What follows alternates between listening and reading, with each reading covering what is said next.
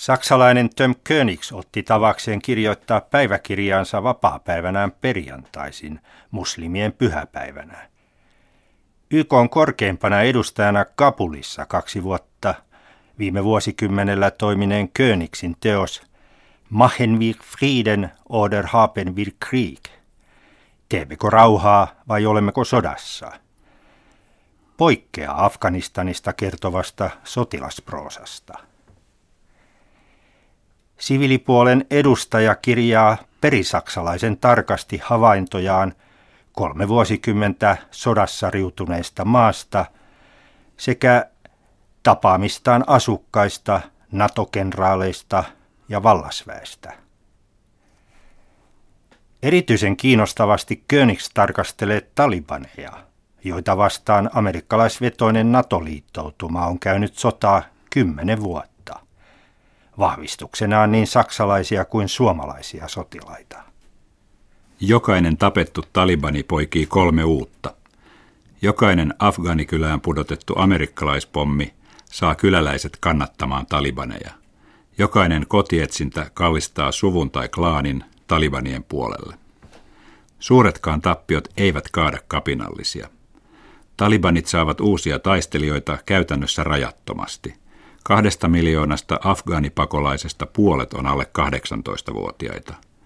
Taisteluikäisiä, koraanikouluissa taistelutahdolla vahvistettuja 16-24-vuotiaita nuoria miehiä on satoja tuhansia. Toiseksi Afganistanissa on lukemattomia tulevaisuutensa toivottomana näkeviä nuoria miehiä, joita liittyy vaikka rahaa vasten talibanien riveihin. Syntyvyysluvut ovat maailman korkeimmat. Ja kolmanneksi, monet huumekaupan hallinnasta toisiaan vastaan taistelevat heimot voivat tukea talibaneja. Maahan rymissyt länsi onkin Göniksin mielestä aliarvioinut talibanit kuin Neuvostoliitto Mujahedit Afganistanin miehityskaudellaan 1979-89, jonka kuluessa amerikkalaiset tukivat pyhää sotaa. Muistan ihmetelleeni matkallani afgaanipakolaisten leireillä Presnevin tankkien lähdön aikaan, kuinka avoimesti amerikkalaiset avittivat mujahidineja Peshawarin rajakaupungissa. Kauhistusta lännessä herättäneen Talibanivallan kukistuttua vuonna 2001 Yhdysvallat arvioi selättävänsä nopeasti Talibanien vastatoimet. Göniksin mukaan huomio kohdistui kuitenkin liikaa terrorismin vastaiseen sotaan, koska talibanit myönsivät turvapaikan syyskuun 11. päivän iskun tehneelle Al-Qaidalle. Göniksin mielestä oli ja on toki paikallaan estää kansainvälisen terrorismin turvapaikkojen synty. Esimerkiksi Lontoon metrojuniin iskeneiden terroristien ideologiset juuret yltävät Afganistaniin ja Pakistaniin. Mutta länneltä kesti pitkään tajuta talibanien olevan todellinen poliittinen vastarintaliike, jota monet afgaanit tukevat. Talibanit toivat monille alueille oikeutta ja turvaa, johon Kabulin heikko keskushallinto ei kyennyt. Talibanit ovat myös ruohonjuuriliike. Afganistanissa demokratia ja sitä toteuttamaan tarkoitettu hallinto tulevat ylhäältä. Talibanit tulevat alhaalta kansanpiiristä. Lisäksi talibanit saivat Irakin sodasta varmuutta siitä, että vastarintaliike voi pysyvästi epävakauttaa yhteiskuntaa ja tuhota hallituksen, eikä vain itsemurhaiskuilla ja autopommeilla.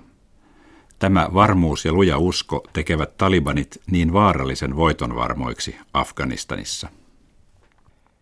Yhdysvaltain presidentti Barack Obaman vuonna 2010 kesken kautensa erottama Naton Afganistan joukkojen ylikomentaja kenraali Stanley McChrystal antaa sivusta tukea saksalaiselle.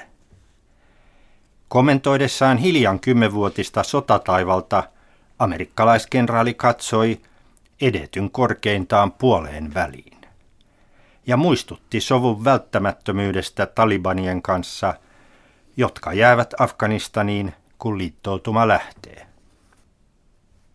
Göniks arvelee tapaamansa Afganistanin presidentin Hamid Karsain ymmärtävän, ettei sotaa voiteta, vaikka satoja talibaneja kaatuu taisteluissa.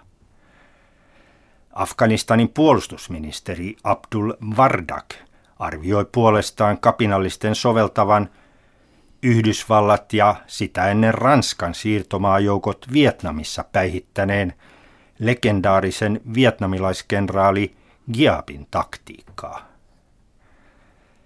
Talibanit rakentavat ensin tukialueensa, sitten yrittävät saada maaseudun hallintaan ja lopulta vallata kaupungit. Viittaus vietnamilaiskenraaliin tuo vuonna 1944 syntyneen Königsin mieleen radikaalin nuoruutensa, jolloin hän antoi vanhempiensa perinnön Vietnamin ja Chilen vapautusliikkeille. Königs tutustuu Kabulissa myös islamilaiseen papistoon. Tapasin ensi kertaa islamilaisen papiston oppineiden neuvostoon ulemaan kuuluvan mullahin – Tapaaminen oli epämiellyttävä. Hän oli kiihkeä ja liki hullun lailla, olematta hullu, ehdottoman varma vakaumuksestaan. Kerroin, etten tunnusta mitään uskoa, mutta kannatan uskonvapautta ja vastustan kaikenlaista uskonnon nimissä ilmenevää syrjintää. Mulla vastasi olevansa täysin vakuuttunut siitä, että muslimin pitää noudattaa Allahin tahtoa ja lakia ylitse maallisempien ihmisoikeuksien. Sanoin Mullahille myös kannattavani lakiin perustuvia tuomioita ja vastustavani kuolemantuomioita. Ja ihmettelin, eikö ole ristiriitaista, kun itsemurhaiskun tekijän väitetään pääsevän paratiisiin, vaikka islam kieltää itsemurhan. Mulla ei vastannut ihmettelyyni. Königsin kauteen osui myös kansainvälistä huomiota saanut islamista kristinuskoon kääntyneen Abdul Rahmanin tapaus – Häntä uhkasi kuolemantuomio. Niin Yhdysvaltain presidentti kuin Saksan liittokansleri sekä Italian pääministeri soittivat presidentti Karsaille tapauksesta. Lopulta kuolemaan tuomitulle järjestyi YK toimiston välityksellä turvapaikkaa, sitä italialaista kylästä tarjonneen asukkaan luota. Tapauksessa väännettiin kättä islamilaisen sharia-lain ja ihmisoikeuksien kesken siitä, mikä on valtion ylin auktoriteetti. Uskonnollinen sharia-laki vaiko kansainväliset universaalit oikeudet. Itse vakuutuin niin mullahin näkemysten kuin tämän kiistan myötä siitä, ettei Afganistanin konfliktia voiteta asein. Pohjimmiltaan kyseessä on islamilaisen fundamentalismin – ja ihmisoikeuksia kunnioittavan liberalismin välinen ristiriita. Ennen Afganistania Königs toimi YK-tehtävissä Guatemalassa ja Kosovossa. Hänen nuoruutensa kului niin hitsaajana, Opelin autotehtaassa kirjakaupan myyjänä, taksikuskina ja samassa vasemmistoryhmässä tulevan ulkoministeri Joska Fisherin ja nykyisen europolitiikko Danny Cohen Penditin kanssa.